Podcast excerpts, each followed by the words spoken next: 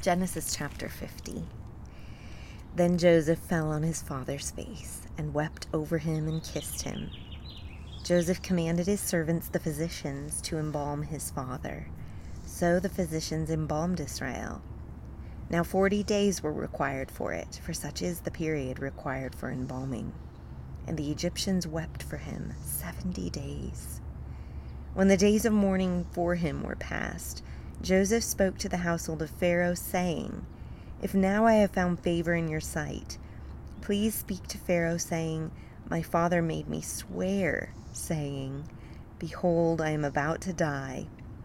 In my grave, which I dug for myself in the land of Canaan, there you shall bury me. Now therefore, please let me go up and bury my father. Then I will return. Pharaoh said, Go up, bury your father as he made you swear. So Joseph went up to bury his father, and with him went up all the servants of Pharaoh, the elders of his household, and all the elders of the land, and all the household of Joseph, and his brothers, and his father's household. They left only their little ones, and their flocks and their herds in the land of Goshen.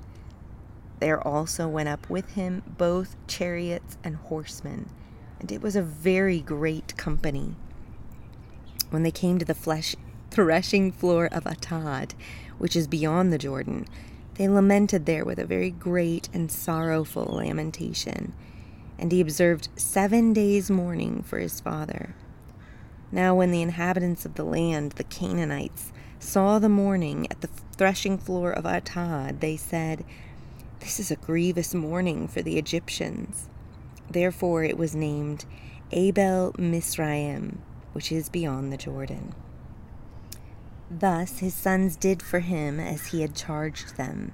For his sons carried him to the land of Canaan, and buried him in the cave of the field of Machpelah before Mamre, which Abraham had bought along with the field for a burial site from Ephron the Hittite. After he had buried his father, Joseph returned to Egypt, he and his brothers, and all who had gone up with him to bury his father. When Joseph's brothers saw that their father was dead, they said, What if Joseph bears a grudge against us and pays us back in full for all the wrong which we did to him? So they sent a message to Joseph, saying, Your father charged before he died, saying, Thus you shall say to Joseph, Please forgive, I beg you, the transgression of your brothers and their sin for they did you wrong. And now, please, forgive the transgressions of the servants of God of your father. And Joseph wept when they spoke to him. Then his brothers also came and fell down before him and said, Behold, we are your servants. But Joseph said to them, Do not be afraid, for am I in God's place? As for you, you meant evil against me, but God meant it for good, in order to bring about this present result, to preserve many people alive. So therefore, do not be afraid. I will provide for you and your little ones. So he comforted them and spoke kindly to them. Now Joseph stayed in Egypt, he and his father's household.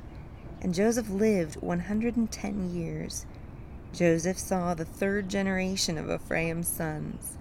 Also, the sons of Machir, the son of Manasseh, were born on Joseph's knees.